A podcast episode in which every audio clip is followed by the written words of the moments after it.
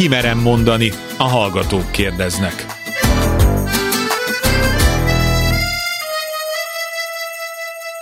Sugár Ágnes vagyok, köszöntöm Önöket. Csak a gyenge ember megy pszichológushoz. Tanácsot adni könnyű, de az még nem oldja meg a problémát. Aki nincs az én helyzetemben, hogy is tudna segíteni? Ez csak néhány gyakran hangoztatott tévhit a lelki segítségkéréssel kapcsolatban. Ugyanakkor az is igaz, hogy ma már egyre többen érzik úgy, hogy életük bizonyos szakaszában fontos támasz lehet egy pszichológus, egy lelki segítő. Van, amikor elég egy baráti beszélgetés, egy megértő ölelés. Másnak a sport, a testmozgás vagy bármilyen tevékenység segíthet a lelki helyre rázódásban. És van, aki a problémájával szeret inkább visszavonulni. De amikor mindez nem elég, amikor a baj elhatalmasodik az életünkben, amikor úgy érezzük, hogy fogytán vannak a lelki tartalékaink, bármilyen nehéz, de fontos lehet szakemberhez fordulni. Egy rádióműsor keretei mélyreható változást nem idéznek elő, de biztatást adhatnak az elinduláshoz. Most önök, hallgatók következnek. A pszichológus, a lelki segítő pedig válaszol. Kérdezzen tőlük, ha bármilyen életvezetési, kapcsolati vagy más lelki problémája van. Írja meg nekünk néhány mondatban, és mi a műsorban válaszolunk. E-mail címünk kimerem mondani kukacklubrádió.hu Kimerem mondani. Ma is nagyon sok a dolgunk, hét mint hét érkeznek hozzánk a hallgatói kérdések, levelek, Majer Máté pszichológus család és párterapeuta, és Tar Bence László kulturális antropológus, buddhista tanító, filozófus ül itt a stúdióban, hogy megválaszolják ezeket, illetve, hogy egy kicsit persze kitágítsuk mindegyik kérdésfelvetésnek a, az alapját, hogy olyanok számára is érdekes, izgalmas, akár hasznos legyen, akik hasonlóval találkoznak, vagy találkozhatnak.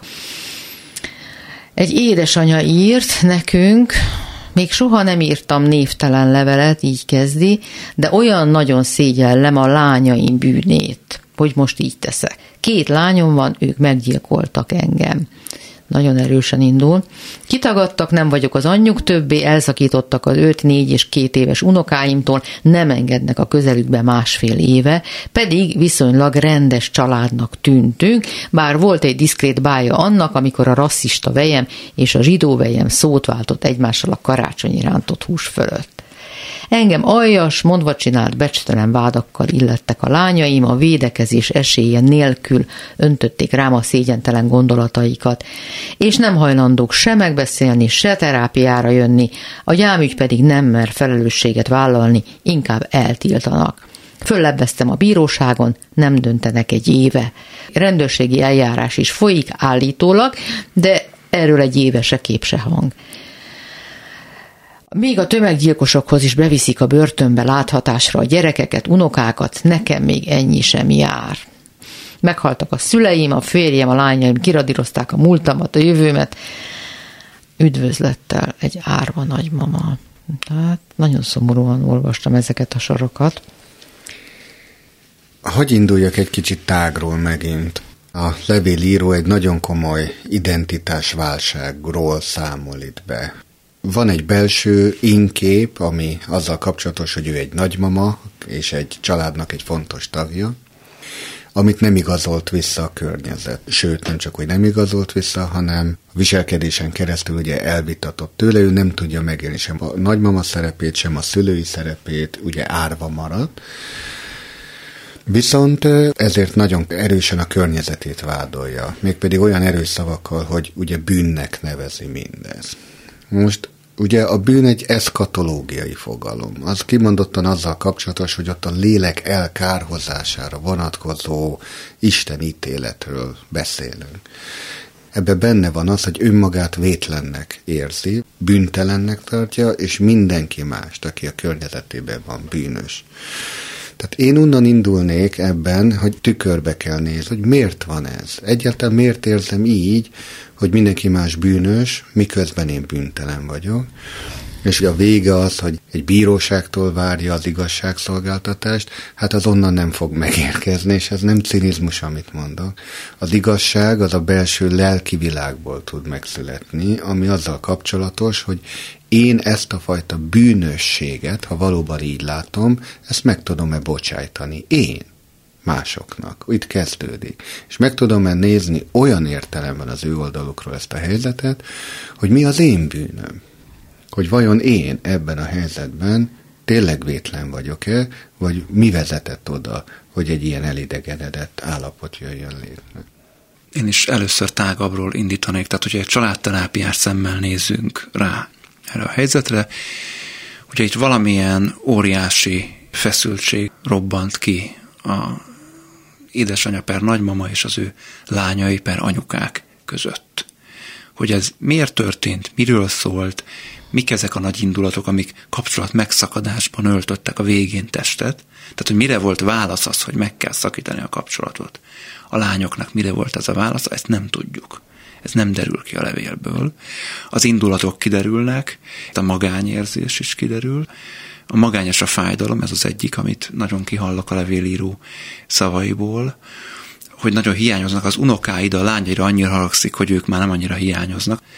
Mint azt is mondaná, hogy az unokáitól való elszakítottság az, amit nem tud megemészteni. Ugyanaz is nagyon bántja, hogy nem tudott védekezni a lányai vágyaival szemben, de igazából, hogy nem engedik az unokákat közel. Igen, tehát hogy ő egy magányos nagymamaként, nem pedig egy magányos édesanyaként hivatkozik saját magára. Igen, igen. Ugye azt fontos tudni nagyszülőknek, hogy az unokáikhoz a gyerekeik, azok egy kapuőr funkciót töltenek be. Ha az unokáimmal jóba akarok lenni, akkor a gyerekeimmel kell először is jóba lenni. És ebben a pozícióban bizony időnként kell hátralépni, megnyelni. Nem tudjuk, hogy mi vezetett ehhez a nagyon drasztikus kapcsolat megszakadáshoz, azt viszont tudjuk a sorokból, hogy erre a nagymamának, per anyukának az volt a válasza, hogy a gyámügynél följelentette a gyerekeit. A bíróságtól várta, hogy az ő nagymamai láthatását garantálják, és rendőrségi eljárás is lett az ügyből. Hát ezzel a nem túl barátságos gesztussal biztos, hogy, hosszú időre elvágta ennek a kapcsolatrendezésnek a lehetőségét. Azt is kihallom persze, hogy neki ez egy kétségbe esett eszköz volt, mert a lányok elzárkóztak a megbeszélés, illetve akár egy családterápiás rendezés lehetősége elől. Biztos, hogy itt a lányok oldala is legalább ennyire drámai és legalább ennyire érdekes, mint ennek a nagymamának, per anyukának a, a helyzete. Ugye itt van ebben a történetben az időskori elmagányosodásnak a problémája, hogyha elrugaszkodunk a nagyon konkrét helyzettől, ami egy nagyon nagy probléma, és nagyon keveset beszélünk róla, és nagyon nem kezd vele semmit a tágabb társadalom. Tehát, hogy a magyar és általában a nyugat-európai társadalmak, előregedő társadalmak, ezt ugye szoktuk mondani, és tudjuk, ebből az is következik, hogy sok idős ember él, adott esetben elvesztették nyilván már a szüleiket, akár a testvéreiket, akár a barátaik is meghaltak már, és ott maradtak magányosan egyedül. Ha valamibe, akkor ebbe bele lehet idézőjelbe őrülni. De nem idézőjelbe is, az idősekkel nem olyan nagyon sokat foglalkozik, sajnos a pszichológia tudománya sem, de az ezzel kapcsolatos mutatások egyértelműen kimutatták, hogy az az idős ember, aki el van magányosodva, ő neki csökken az értelmi szintje, nem éri elég inger, és egy ilyen elbutulási folyamat indul el nála. Plusz általában depresszióba szuhan, nagyon megnő az öngyilkosság kockázata, hiszen sokkal nehezebb megtalálni, hogy miért éljen. Azért hozok be ilyen nehéz témákat, mert hogy nem szoktunk erről beszélni, még említés szintjén sem. Megoldásom nekem sincsen rá, de intézményi szinten, társadalmi szinten biztos, hogy lehetne találni olyan egyébként szociális alapú rendszereket, vagy ki lehetne építeni ilyeneket, ha erre meg lenne egyrészt a szándék, másrészt a finanszírozás, ja. ami ezt a problémát tudná orvosolni. Erre én nem látom, hogy lenne bármilyen fajta akarat is. Ennek a konkrét nagymamának, anyukának mit lehetne ebben a helyzetben tanácsolni, ami már egy kialakult helyzet? Itt tartunk. Én még azért egy réteget, mielőtt a véleményemet megfogalmaznék, szeretném behozni, az pedig valóban, ahogy mondod, ugye, ha családterápiás közegben berülne föl ennek a esetnek a feldolgozása, akkor itt igenis arra is rá kell tekinteni, hogy ezekben a klasszikus családmodellekben, amit esetleg a kérdező hordoz, ott a, a nagymamának a szerepe egy ilyen túlzott matriarchális minta követésből fakad, ugyanis nagyon-nagyon sok családban, itt Magyarországon még, az a tradicionális elképzelés, hogy ugye a legidősebb női leszármazott, az szinte despotaként uralkodik a család összes többi tagja felett. Vagyonilag, lelkileg, emberileg egy matrónaként rengeteg olyan esetem volt nekem is, ahol igazából az ilyen konfliktusoknak a valódi forrása egy ilyen rossz mintakövető magatartás volt, hogy egy olyan családból jön az illető, ahol az anyáknak és a nagymamáknak, a dédanyáknak megkérdőjelezhetetlen királynői szerepe volt. Tehát itt a Máténak nagyon igaza van, hogy a kapuőrzőket, a gyermekeket nem lehet kihagyni, hogy vajon nekik a viszonya a kérdezőhöz milyen, elképzelhető, hogy a legjobb szándékkal vezérelve, a szeretet által, a gondoskodás által, de mégis egy határsértő magatartás volt, esetleg meg akarja mondani az időskor jogán, vagy az előző nemzedék jogán a gyermekeiknek például akár a gyermeknevelési szokásait, hogy hogy neveljék az unokákat. Esetleg, ahogy itt hallom, ugye a, a vejem, aki rasszista címkét kapott, már eleve az ő megcímkézése, a beskatujázása egy nem tetszést fejez ki, hogy joga van-e egy szülőnek, a gyerekének a, a férjét bármilyen értelme minősíteni. A mi 21. századunk most már erről szól, hogy a családot, mint intézményt, azt meg kell tanulni egy új keretrendszerbe foglalni, mert ez a klasszikus, hierarchikus, kinyilatkoztató, szülői tiszteletre építő családmodell, ez ma már nem működik, nem is elvárható. És most jön az, hogy mi az én véleményem, hogy honnan indulnék neki ott, hogy ezt az identitástudatot, hogy én esetleg ennek a családnak a forrása kéne legyek, a bölcsesség forrása, az irányítója, a megmondója, ezt el tudom engedni, ha van ilyen, vagy van-e bennem ilyen, van egy ilyen dominancia igény bennem, hogy én legyek ennek a családnak a megmondója, az én értékrendem legyen a mérce a következő generációk számára. És ha van ilyen, szerintetek ez 60-70 pluszban elengedhető? Már sokszor mondtam, hogy az élet az én felfogásom szerint egy iskola, amiben leckék vannak, és ezeket a leckéket meg kell tanulni. És ezek a helyzetek pontosan olyan osztályzatok, ami mondjuk lecke könyvünkbe, ami ugye elégtelenek. Tehát ez a helyzet ez nem kielégítő senki számára. Tehát ha így halna meg ez az illető, akkor ez egy kudarc élmény. Persze én, mint buddhista, hiszek a reinkarnáció lehetőségébe, hogy ezt tényleg ki lehet javítani egy újabb próbálkozással, de csak akkor, hogyha valaki ezt a leckét egyrészt felismerte, másrészt elfogadja azt az osztályzatot, hogy ez így egy elégtelen állapot. Igen, igen, igen. Én is úgy érzem, hogy itt arról van most szó, hogy az unokáimat engedjék közel, nem az önvizsgálat igényét olvasom ki a sorokból ahhoz kapcsolódnék, Bence, amit mondtál, itt a hierarchikus családmodell, hogy az nem működik. Ez csak annyival árnyalnám, hogy nem mindenkinek működik. Valószínűleg a többségnek nem működik, de van, akinek igen. Tanácsot én sem tudok mondani ennek a kérdezőnek. Azt el tudom mondani, hogy szerintem mivel van dolga. És igen, én is ezt hallom ki, amit te mondasz a soraiból, hogy bármi áron csak az unokáimat hadd lássam. Ez a bármi áron, ez egy, ez egy veszélyes dolog. Egyrészt van neki dolga a megbocsátással. Nem azért, hogy fölmentse a lányait ő szerint a bűnök alól, hanem azért, mert neki a saját haragjába belekeseredve borzasztó az életminősége. Ugye van dolga a gyászsal, hogy elvesztettem az unokáimat, és elvesztettem a lányaimat is. Ha nagyon haragszunk valakire, akkor nem mindig éljük meg veszteségként, hogy ő már nem az életünk része, de elvesztette a lányait ez lehet, hogy nem helyrehozható már az ő életében. Szóval van dolga a gyászsal.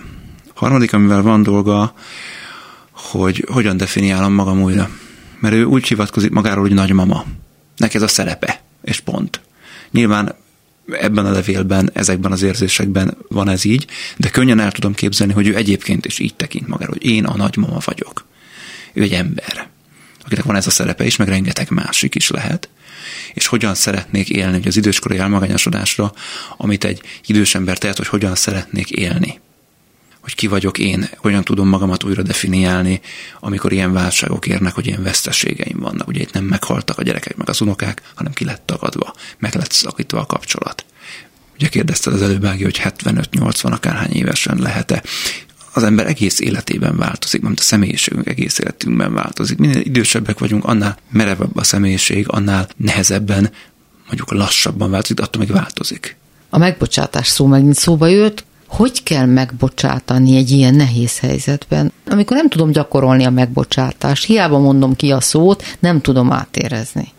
Az első az az igazságosság kérdése, ezt el kell engedni, mint gondolatot, mert nem ez a legfontosabb, hogy kinek van igaza. Tehát, hogyha valaki ragaszkodik, és azt mondja, hogy itt majd a bíróság, vagy bármi fog igazságot osztani, még egyszer mondom, ez biztos, hogy nem teszi helyre a dolgokat, még ha a bíróság bármit is döntene ebben a kérdésben, tehát a megbocsátás az ott kezdődik, hogy nem az igazságot keretem, hanem azt, hogy mire vágyom igazán.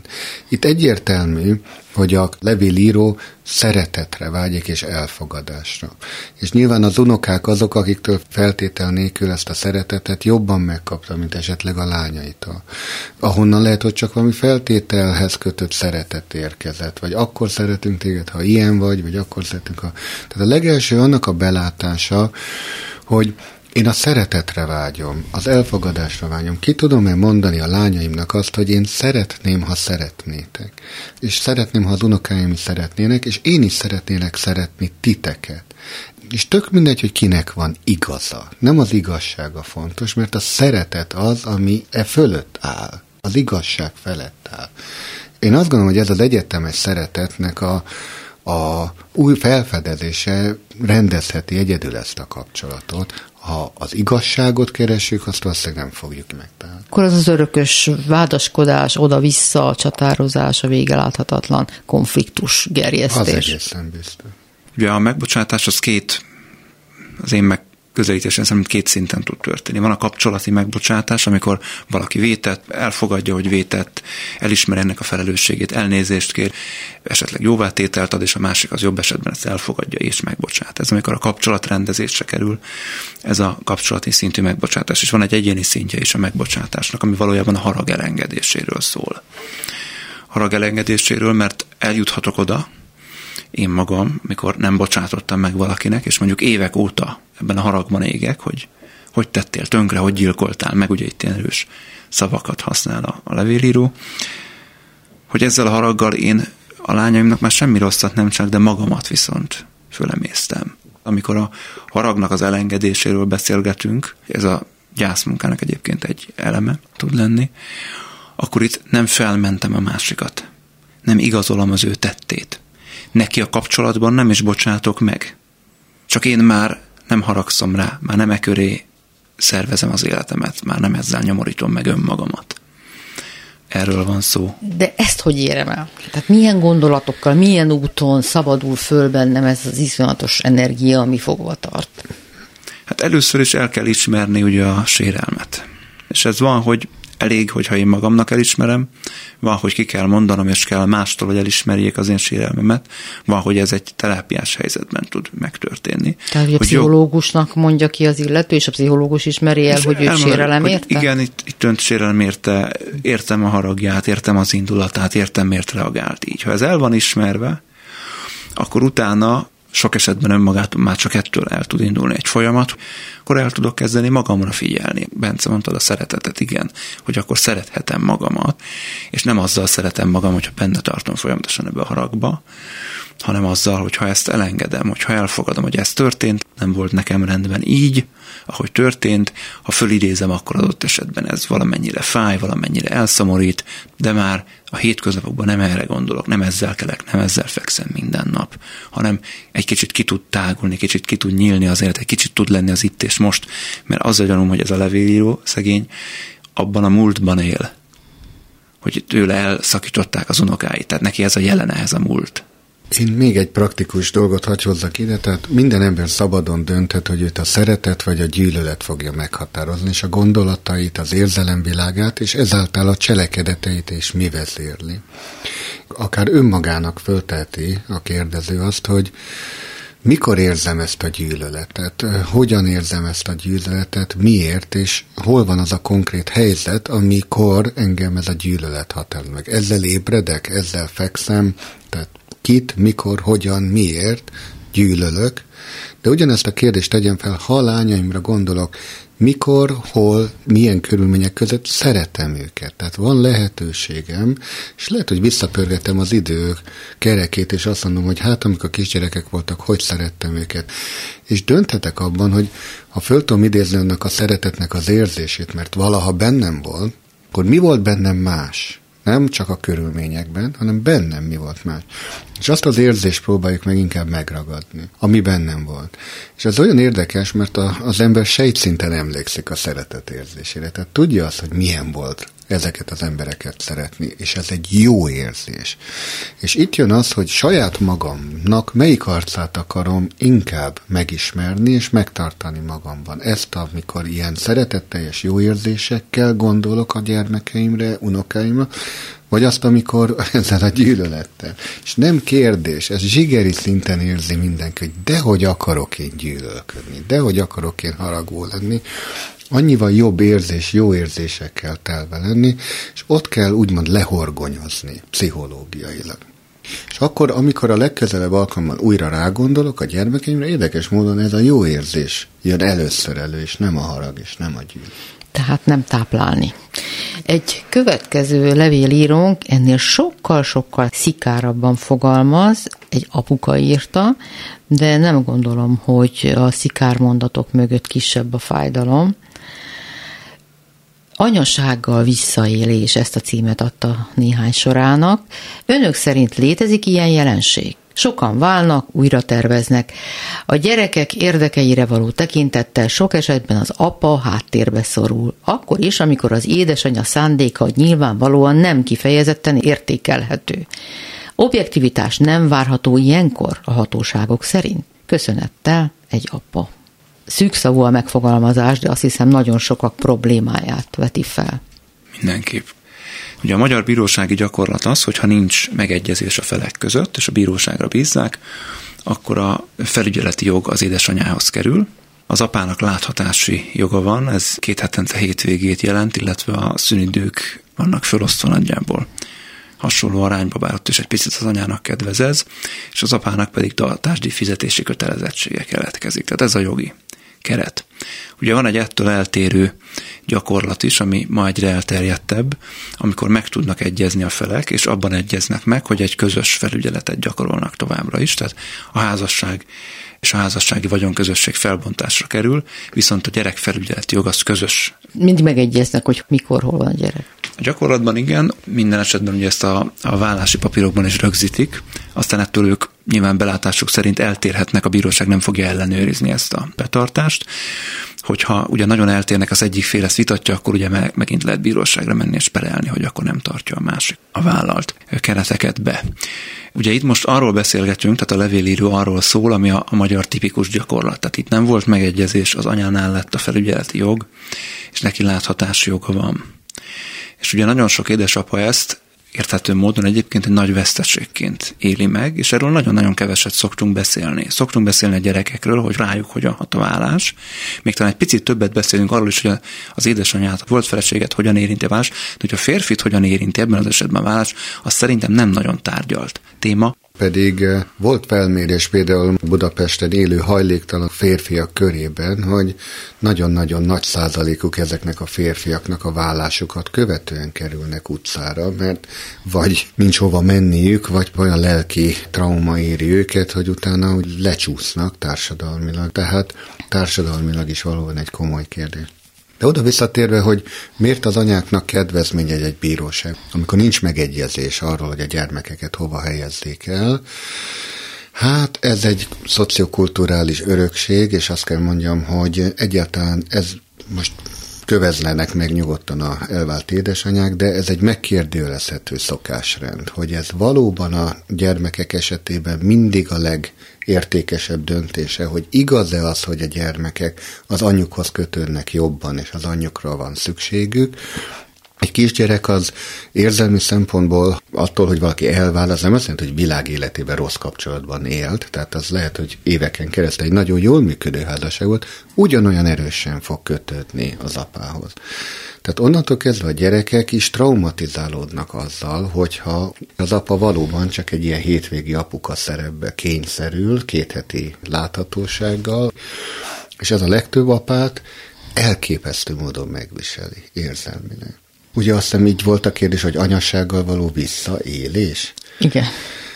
A visszaélés mögött valami rossz szándékot feltételezünk. Én nem vagyok biztos abba, hogy a, az anyák úgy gondolják, hogy ez egy rossz szándékú. Ez ugyanolyan erős ragaszkodás az anya részéről, mint adott esetben az apa részéről. Nem gondolom, hogy jó meg rossz szándékról van szó. Amikor válláshoz kerül a dolog, érdekes, hogy hirtelen mind a két fél ugye ellenséget gyárt abból a személyből, akit a legjobban szeretett akivel közös életet terveztél, azt most miért démonizálod? Azért, hogy könnyebb legyen elszakadni, hát, könnyebb nyilván, legyen nyilván. lerúgni magamat róla, vagy magamról lerúgni őt, nem? Ez is, meg ugye nagyon sok sérelem. Ugye nyilván a válláshoz valahogy el kellett jutni, és ott általában van sok sérelem. És akkor itt el is jutunk oda, hogy vállás esetén ugye mik lelkiért szemben a feladatai. Most kivételesen az apai oldalra fókuszálunk. Most nem a gyerekekről beszélünk, nem a női oldalról beszélünk, a férfi oldalról beszélünk. Minden oldalon ez egyébként van, tehát érzelmileg elgyászolni ezt a kapcsolatot. Ugye bele lehet ragadni a tagadásba is, ó, most külön vagyunk, de majd én vagyok neki az igazi, meg ő is nekem majd újra összejövünk. Bele lehet ragadni a fájdalomba, a szomorúságba, a hétköznapi értelemben nevezett gyászba, hogy nekem ez mennyire fáj, mindig elsírom magam, mindig ezzel kelek, ezzel fekszem, mindig erre gondolok, és ettől én borzasztóan rosszul vagyok, és bele lehet ragadni haragba. Ha valaki haragba ragad bele, na ott mondjuk lehet az egyébként rossz indulat. Hogy ott teszek a másik alá, ahol csak tudok. Hogy ott bántam őt, ahogy csak tudom, és rosszabb esetben a gyerekeket is bevonom. Ugye az a, az a szemét akár kicsoda, azt tette tönkre az életemet, mondja valaki legnagyobb meggyőződéssel nyolc évvel a vállás után. És mi volt azzal a nyolc évben? Addig mit csináltál te? Tenném föl én a kérdést, hogy nagyon bele lehet ebbe is ragadni. És én ezt az önértékelési problémát is odahoznám, hogy sok férfi úgy éli meg, hogy is nem voltam elegendően jó. Ezt is nagyon erősíteni kell egy ilyen feldolgozás során, hogy ez nem azt jelenti, hogy általánosságban te nem vagy elegendően jó, lehet, hogy ebben a párkapcsolatban nem tudtál elegendően jó lenni, mint férj, és nem biztos, hogy ez az apa szerephez bármilyen értelembe kötődik, senki nem mondta, hogy te rossz apa vagy, és ez is egy nagyon fontos, hogy attól, hogy egy rossz férj, nem biztos, hogy rossz apa. Ugye a halmozott szerepek, amiről már annyit beszéltünk, hogy egy ember személyiségét ugye többféle szerep személyiség határozza meg. Ő férfi, ő férj, ő apa, lehet egy kiváló szakember, lehet egy testvér. Ezek mind különböző szerepek, amiben lehet, hogy tökéletesen jól szerepel, csak egy szerepe a sok közül az, ami valamiért nem klappol, de az is csak egy adott személyhez. De ezért lerombolni az ő önértékelését és önbecsülését teljesen, na az viszont valóban az anyasággal való visszaélés. Az is feladatunk, hogy újra definiáljam magam, hogy én most már egyedülálló vagyok, attól még ugyanúgy apa vagyok, most az apai oldalon vagyunk, ugye, hogyan tudok apa lenni a gyerekeimnek, ugye nagyon gyakran ilyenkor az történik, hogy az édesapa, aki addig lehet, hogy a, a szabályok föntartója a családban, mondjuk egy ilyen szigorú apa, az itt át, átmegy a, a Disney apuka szerepbe. Két hetente hétvégét, hát minek fegyelmezzek, hát úgyse velem élnek, akkor csináljunk csomó élvezetes dolgot. Aztán ezekre tudnak nagyon féltékenyek lenni az anyák hogy veled csak a jó dolgok vannak, és akkor minden nehézség rám marad, hát persze, még állapodtunk meg. Vagy ezt hozta ki a bíróság. De hogy ez mindenképpen egy veszteség, hogy akkor a gyerekeimhez nem tudok kötődni, és akkor ezt hogyan tudom magamban földolgozni. És itt hoznám be ezt a tágabb társadalmi környezetet, amiről Bence is elkezdtél már beszélni. Ugye az egy nagy probléma, hogy szerintem, hogy igazából a mentál higiéné, mint szempont nem jelenik meg az oktatásban egyáltalán, vagy nem nagyon, az egészségügyben is meglehetősen háttérbe szorult, a családoknak nincs jellemzően erre nagy tudása és megküzdése. Általában is hiányzik a mi kultúránkban az, hogy hogyan lehet egymással úgy kommunikálni, hogy nagyjából azt az eredményt érjük el, amit szeretnénk, mondjuk asszertív erőszakmentes, énes, érzelemfókuszú kommunikáció, hogyan lehet valakihez így ugye közel kerülni, közel engedni magamhoz. Hiányzik a konfliktuskezelés széles repertoárja, ezekről nincs szó intézményes szinten, jobb esetben valaki ezt a családból hozza, de rosszabb és általánosabb esetben nem, nem hozza, amit hoz, azt inkább nem szeretné megismételni. Az önismeret kérdése, hogy magammal tisztában legyek, nekem még a gyengességeim, nekem még az erősségeim, hogy működök én, mm. hogy tudok kapcsolódni, hogy nem tudok kapcsolódni, ezek hiányoznak intézményes szinten, és amikor arról beszélünk, hogy egy vállás után mondjuk egy férfi hajléktalan lesz, akkor annak csak az egyik eleme, amit mondasz Bence, hogy ugye nincs hova mennie mondjuk hirtelen, és ugye erre kell akkor egy technikai megoldás. És a másik rész, amit szintén mondtál, hogy a érzelmek nem tudja földolgozni. És ugye itt van a nemek között egy kutatások által is detektálható különbség, nem azért, mert másmilyennek születnek a fiúk, mint a lányok, hanem ez egy szocializációs különbség, hogy a lányok esetében az, hogy kipanaszkod magad, hogy beszélj az érzéseiről, hogy kimutasd az érzéseidet, ez egy elfogadottabb jelenség. A fiúk esetében ez változik ma már, de hagyományosan ez nem elfogadott, ezért a fiúknak sokkal kevesebb megküzdése van a saját érzelmi nehézségeikkel kapcsolatban, úgy általában, mint a lányoknak. Hogy tapasztalod, hogy egyre többen fordulnak férfiak ilyen személyes, érzelmi, családi kérdésekkel hozzád pszichológusokhoz? Hozzám sokan fordulnak férfiak is, nagyjából a klienseim fele férfi, legkülönfélébb generációkból, korosztályokból, de nagyon jól látszik, hogy az idősebb generációk, 40-esek, 50-esek, 60-asok el is mondják, hogy mennyire más szabályokat, szerepeket, megküzdéseket, mintákat hoznak ők, erről nem volt szokás beszélni, azt nem szokás csinálni, nem lehetek gyenge. Tehát ott sokkal erősebben megvan ez. 10-20 éves srácoknál ez már nem annyira erős, attól függ persze, hol nőnek föl, mert mondjuk egy vidéki kis település ott még azért erős. Egy nagyvárosban már sokkal kevésbé erős. Ma borzasztó fontos szerepe van az úgynevezett férfi köröknek, és az ilyen úgymond mentorálásnak, hogy egyáltalán a férfiúi szerepváltozás az ugye a mi kultúránkban szükségszerű, és az a legnagyobb probléma, hogy ahogy mondott, szociokulturálisan nem jól definiált. Mert a férfi hagyományosan, itt az indoeurópai kultúrákban azzal a szerepe járt, hogy az apa például az, aki nincs otthon, aki elmegy, dolgozik, harcol, küzd, zsákmányol, valahol valamit csinál, és nagy ritkán úgymond megjelenik. Ez egyrészt segítette az, hogy a gyerekek az apjukat mindig idealizálják, mitizálják. Bárhol is volt, az biztos, hogy valami hős cselekedet volt. Ez így is van. Az óvodában az én apám rendőr, aki a gonoszokat üldözi, tűzolta, aki eloltja a tüzet, és ez egy teljesen természetes mitizálás. Mindig egy sokkal szebb képet festettünk róla, magunkban, akár gyerekként is. Ennek feltétele volt, hogy őt ne lássuk. Tehát lehetőleg ne legyen otthon. Én orvos családban nőttem föl, édesapámat gyerekünkben sose láttuk, állandóan ügyelt. De ki lehetett színezni, hogy közben életeket ment, ő a nagy gyógyász. Ma elvárás a nők részéről, és ezt röviden megpróbálom összefoglalni, hogy a férfi az legyen látható, legyen elérhető, legyen mindig ott. Ha hagyjan, hogy mindig ott legyen, rendelődjön alá olyan klasszikus női szerepeknek, hogy már időbe jön menjen az óvodába, akkor vigye el külön órára a gyerekeket, ülje végig a táncórát, csecsemő úszon, de tényleg, és tele van a, az utca babakocsikat tologató fiatal apukákkal, akik ebben a szerepben tulajdonképpen nem találják önmagukat. Vagy nem tudják, hogy ez helyese, vagy nem helyes, mennyire kéne elérhetőnek lenne, mennyire nem. De az biztos, hogy az egymással töltött idő ma nagyon provokatívan mondok, de túl sok túl sok egymásból. Férfi kör és női kör, hogy ezek a körök már nem különülnek el annyira egymástól, mint korábban, akár a 80-as évek végéig, és ha egy férfi el akar menni a saját férfi körébe, vagy egy nő el akar menni a saját női körébe, akkor az, hogy mert te sose vagy elérhető, rád nem lehet számítani. És ugyanezt megkapja a női kör is egyébként a férfi körtől, hogy rád se lehet számítani, mert te csak barátnőzöl, te csak kozmetikushoz jársz, te csak nem tudom, mint jogázol, tartsuk meg egymás köreinek a tiszteletét, elképesztő fontos lenne, hogy ezek nem kell, hogy fedjék egymást, legyenek meg külön, egy egészségesebb férfinői párkapcsolat alapja tudna lenni. Ugye azért ingattam egy ponton a fejemet, amikor beszéltem egyszer, mert hogy van olyan férfi, aki megtalálja magát, nagyon is a babakocsi talogatásban, mert uh-huh. hogy mhm. nagyon sokfélék vagyunk mi férfiak, Ez meg a nők is nagyon sokfélék. Nálunk például a feleségemmel ő a sokkal gyakorlatiasabb, ő az, aki megszereli, kifúrja, kifaragja.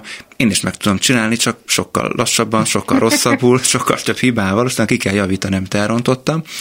Ő ebben jó, én meg más dolgokban vagyok jó, és ezzel szerintem nincs is baj, de amit ugye elkezdtél pedzegetni, ez egy fontos problémakör, picit máshonnan közelíteném én meg, mert ugye ez már a vállás felé vezető út, amiről itt beszélünk.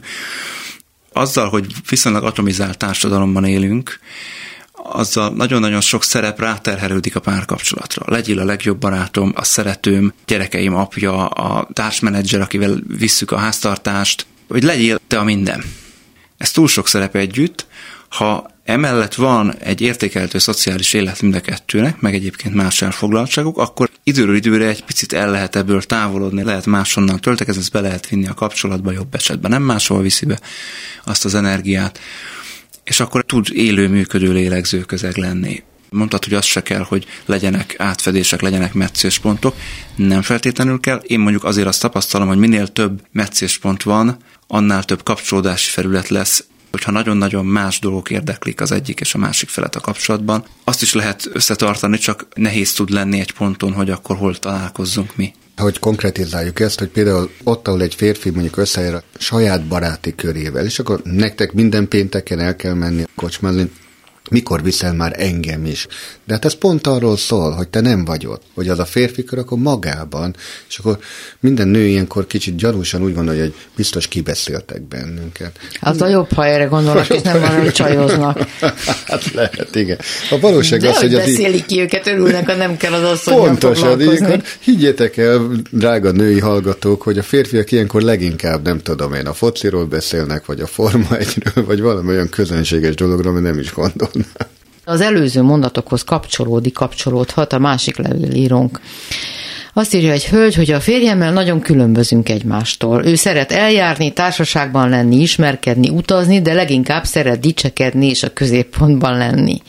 Én meg jobban szeretem a meghitt csendes estéket, az elmélyült beszélgetéseket, a kevés embert, a nagyváros helyett a természetet. Ez régen is így volt, de a kapcsolatunk kezdetén mégis jobban alkalmazkodtunk a másik igényeihez.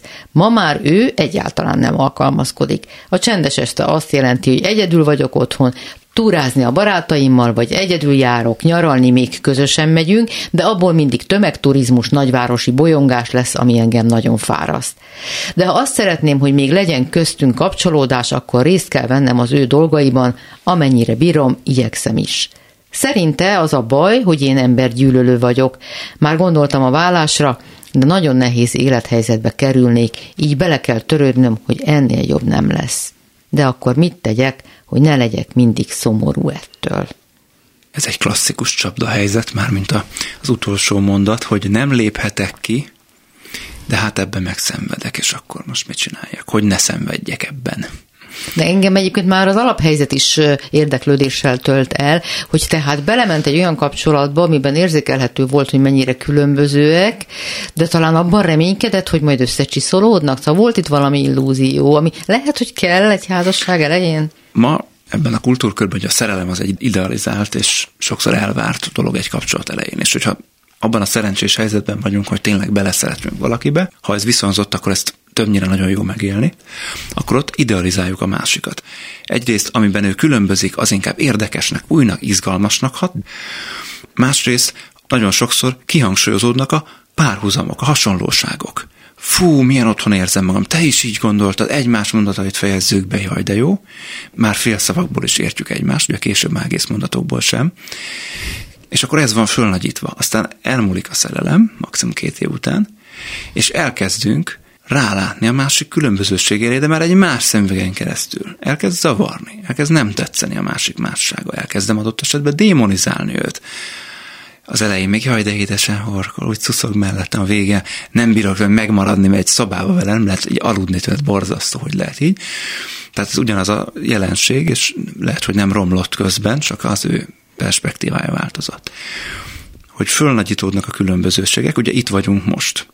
Az egy normális jelenség, amit itt leír a levélíró, hogy egy párkapcsolatban történik egy érzelmi távolodás. Ez itt megtörtént. Az is normális, hogy ebben az egyik és a másik fél nem pont ugyanott tart.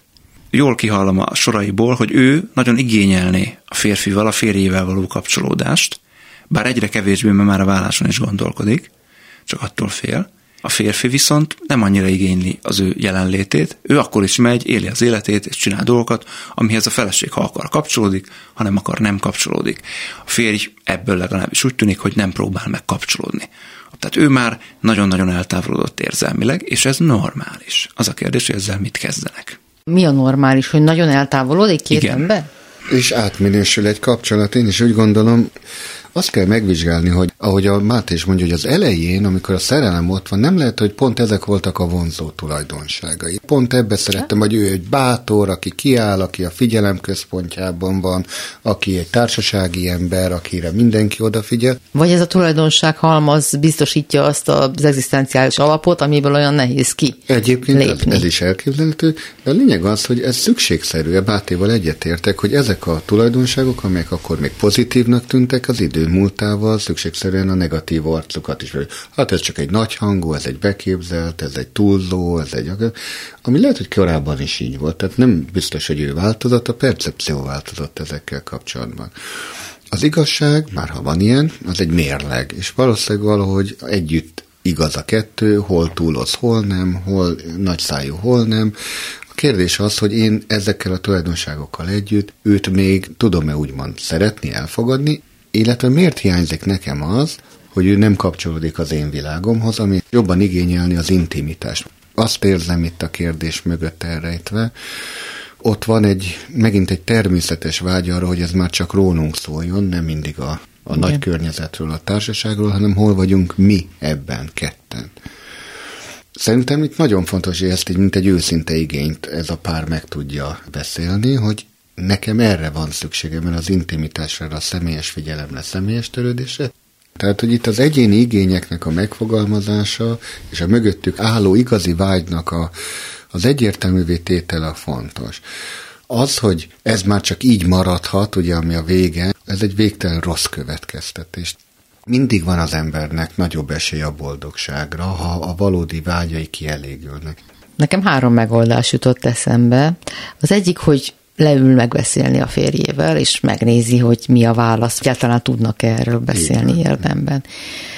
Megpróbál találni olyan társakat, barátokat, hogyha a férj nem az, akikkel megélheti ezt az elmélyültséget. Nem szeretőre gondolok, hanem közegre. A harmadik pedig az, hogy új életet kezd, és megnézi, hogy mire megy maga. Gondolom ehhez van a legkevesebb merszel, hogy ez itt kiderült. Ugye a második változatnál még azért lehet a szerető is. Az is abszolút vastagon benne van. Ugye a negyedik... a receptre a pszichológus?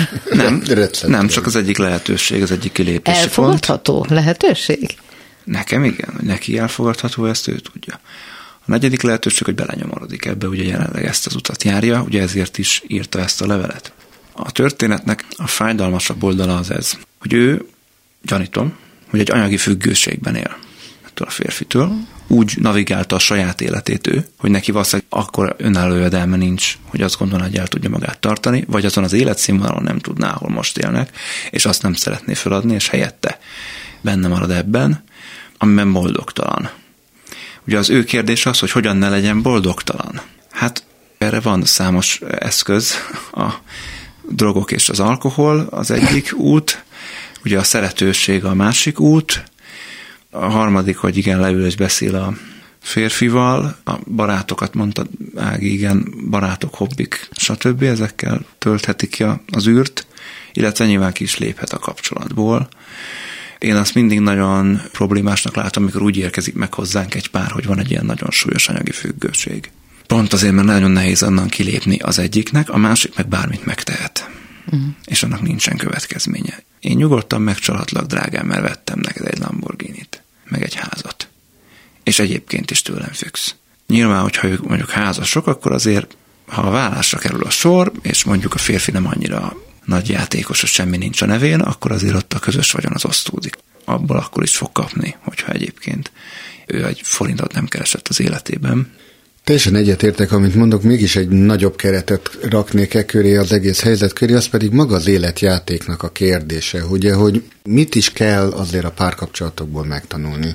Máté az előbb mondta, hogy szükségszerű, hogy elmúlik a szerelem. Láttam az arcodon szinte azt a bánatot, hogy hát igen, mert itt van bennünk ez a romantikus elképzelés, hogy egy szerelem vagy egy házasság az egy élethosszig tartó, érzelmi csúcson járó valami. Nem így van. És az, hogy veszünk egy Shakespeare-t, ahol mondjuk azt mondjuk, hogy egy szerelem az örökké szólt, ez azért lehetett, mert ott 30 éves korukban meghaltak a főszereplők, és akkor... Vagy a, még hamarabb Vagy még hamarabb hogy ma nagyon sokáig élünk, és ugye azt várjuk, hogy ez a fajta érzelmi kötődés, az kitartsa mondjuk tényleg 40, 50, 60, 70 éven át, ami lehetséges, de csak úgy, ha megújul újra. Tehát nem tagadom, hogy ez létezhet, de az, hogy ez inkább egy ilyen hullámvasúthoz hasonlító. Van nagyon nagy szerelem, nincs szerelem, van nagy szerelem, megint nincs nagy szerelem, és mindig, amikor nincs nagy szerelem, na akkor kell leülni, megbeszélni ezeket az igényeket, hogy hú, én most úgy érzem, hogy kiüresedett ez a kap kapcsolat, hiányokat élek meg, hogy tudnánk ezt újra föltölteni. De ez csak akkor működik nyilván, ha itt a változtatás igénye mind a két félben megvan. És ugye a ragaszkodás, az, hogy nehogy elengedjük a rosszat, mert anyagi függőségbe tartanak engem, az a legrosszabb megoldás. Mert annak a vége, hogy a Máté is mondja, a negyedik kimenet, hogy belepusztul ebbe az egész állapotba. A szeretőn meglepődtem, hogy az is lehetőség működhet. Hát elég gyakori azért. De, de nem működik, mert az embereknek árt, tehát azért az rongálja az életminőséget, nem? Hazugságban élni nem hiszem, hogy olyan nagyon felemelő lehet. Kettős. Amikor drogokról beszélünk, akkor is mindig elmondjuk az ártalmait, de az nem lenne rohadt jó, akkor nem csinálnák az emberek. A szeretőséggel is van egy ilyen. Kliensen fogalmazta, aki elég sokszor volt szerető, hogy ránéz a, az ismerőseire, a barátaira, és az ő fölvállalt hosszú távú kapcsolataira, és azt irigyli, hogy ott vannak a normális hétköznapok, vagy annak vannak elemei, amiket irigyel, ami neki nem jut. Viszont azt is látja, hogy ezek az emberek már nem kívánják a társukat sokszor szexuálisan, már nagyon megkopott az intimitása kapcsolatokban, hogy megszürkült az életük, és ő meg időnként nagyon szenved, de máskor meg nagyon szenvedélyes pillanatokat tud megélni. Amíg ezt tudja szállítani egy szeretői kapcsolat, addig abból annyira nem akarunk kilépni. Amikor ez elkezd elmúlni, és már csak a szenvedés része marad, a szenvedély elmúlik, na akkor szoktunk ebből kilépni, vagy ha lebukás van, vagy ilyen külső körülmény ugye felborítja. Tehát a szeretőség az egy, az egy nagyon-nagyon felfokozott érzelmekkel teli, nagyon méltatlan, nagyon sok szempontból megalázó, nehezen vihető kapcsolati helyzet, de ad annyit, hogy abban azért elég sokan, elég sokat tudnak benne lenni. Utóbb van, hogy azt mondja, ez többet nem, ezt a kettős értet föntartani, ez borzasztóan nehéz, megterelő, fárasztó. Aztán adott esetben mégis belemegy egy, egy másikba. Ugye ők most itt, ez a pár, nagyjából abban vannak, a férfi azt mondja, hogy hagyjál békén, a nő meg azt, hogy ne hagyjál. Ugye van egy ilyen üldöző menekülő. Játszma helyzet. Legalábbis a levélből nekem így tűnik. Ebben a helyzetben, hogyha leülnek megbeszélni, a férfi lehet azt mondja, hogy hagyjál békén. Tehát lehet, hogy nem lesz ott, és akkor empatikusan megéli, hogy elveszíthető az ő felesége. Ha nem lehet vele mindent megcsinálni, akkor már lehet, hogy kelleni fog. Akkor már lehet, hogy tesz érte, akkor már lehet, hogy lép érte. Tehát akkor ez egy játszma, és hogyha abban a pillanatban, hogy kvázi visszakapja, abban a pillanatban megint kezdődik előről ugyanaz. Hát, ha visszamennek ugyanabba, akkor igen. De nem kötelező visszamenni ugyanabba. Nyilván ez a nő, ha megerősödik először is pszichésen, aztán esetleg anyagilag is, akkor fog tudni függetlenedni ettől a férfitől valamelyik általunk elmondott irányba, vagy akár több irányba ezek közül, és az meg fogja változtatni ennek a kapcsolatnak a dinamikáját. Ugye amikor ennyire el vannak távolodva egymástól a felek, mint itt, akkor le lehet ülni, és lehet beszélni, és hogyha még megvan az empátia, még, még valamiért emlékszünk, hogy a másik valaha fontos volt, akkor el lehet kezdeni tudatosan tenni azért, hogy újra közeledjünk, és lehet újra közeledni, ahogy Bence is mondtad, igen, lehet újra és újra életet lehelni egy kapcsolatban, de nem szükségszerű. Ez egy elég vállásveszélyes állapot, a férfinak lehet, hogy ez nem zavaró, és akkor ő nem akar elválni, azt nem tudjuk. A nő meg nem mer elválni, ő meg ezért nem akarna most még kilépni. Ahogy így hallgattalak, filozófus énem türemkedik ide be, hogy a meszte szót használjuk, hogy szerető, hogy azért ez a, a görög fogalomtárban, ahol onnan származik, ugye mennyire egy letisztázott szerep volt. Itt nekünk inkább ez a bajunk ezzel a 21. században, hogy a szeretetnek a különböző formáit nem különböztetjük meg egymástól. Legalábbis a görög filozófiában a szeretetnek három minőségét nagyon megkülönböztették. Az egyik mondhatjuk az atyai szeretet, az agapé. Az a forma, amikor két ember egymást, mint eh, embert szereti, becsüli, tiszteli, mindazért, amit ő egyébként megtestesít, az összes rossz és jó tulajdonsága együtt. De ez nem azt jelenti, hogy ő bele szerelmes annak, ami értünk, de szereti, elfogadja. Tehát a házasságoknak egy jó része egy idő után természetesen inkább ilyen, hogy szeretem őt, mint embert, az, akivé vált, de már nem vagyok szerelmes vele. Mi meg ezt várnánk el, hogy még a 60-70 éves emberek is, mint a 20 éves kis szerelmesek, akiket az erotika fűt, és nem tudom, a másikban látják a lendő gyermekei kapját és anyját, ugyanaz a tűz égjen bennük. Hát elképzelhető, hogy van ilyen, de ez nem szükségszerű. És ugye ez, ez amit az erotikának hívnak, vagy érosznak, az agapióval szemben. Tehát van az agapi, és van az érosz. Az érosz, ami hozza azt a tüzet, hozza azt a szenvedélyt, és mi, amikor egy szeretőről beszélünk, mi mindig csak ezt értjük alatt, hogy na ő, aki lángra lobbant engem, aki ugye hozza ezt a hevületet és a tüzet. De a szeretőnek van egy harmadik aspektusa is, amit filiának hívnak görögül, ugye a görög szeretetnek az a kifejezés, ami a homofíliában is benne az ember szeretetben, ami inkább azt a baráti szeretetet jelent, amikor valakivel azt a lelki közelséget élem meg, ahol én ki tudom beszélni a lelki folyamataimat, lelki jó barát. Na most, hogy testi lelki jó barát egy szerető, tehát hogy átlépje azt a küszöbet, ahol megjelenik az erotikus vonzalom is, az nem szükségszerű, de nagyon valószínű azt tudom mondani, de ez mindig egy lelki vonzalommal kezdődik. Tehát ez mindig a, a lelki rokonságból, a lelki barátságból születik, mert ott éli meg a legnagyobb hiányt az ember. Az ógörög társadalom ezt feloldotta, és azt mondta, hogy nyugodtan, attól, hogy valaki házas, legyen szeretője. Sőt, viccesen mondtad, hogy pszichológus írja föl. Hát ott szinte a filozófusok felírták egymásnak, hogy akkor neked legyen egy ilyen testi-lelki jó barátod, és a közben ez nem befolyásolja a házastársi kapcsolatodat, az még egy spékel dolog, hogy ezek a szeretők általában azonos neműek voltak, és ez volt a feladatuk, hogy ezt a tüzet az idősebb emberekben fel tudják hevíteni. Hát akkor ezek szerint a férfi a férfit, a nő a nőt tudja lelki értelemben is igazából megérteni, tehát ha ilyesmire vágyunk a teljes testi lelki megértésre, akkor egy barátnőm szoktam mondani, hogy rosszak a vegyes házasságok. Na de semmiképp sem akarjuk azt a látszatot kelteni, hogy itt bármit sugal a két szakértő, hiszen tanácsot nem adunk, de ennek az órának itt és most vége van. Legközelebb egy hét múlva találkozhatunk. Majer Máténak és Tarbence Lászlónak köszönöm szépen, ahogy a munkatársaimnak, Rózsahegyi Gábornak és Csorba Lászlónak is. Kimerem mondani, kukacklubrádió.hu. Írjanak, hallgassanak minket, viszont hallásra. Kimerem mondani, a hallgatók kérdeznek.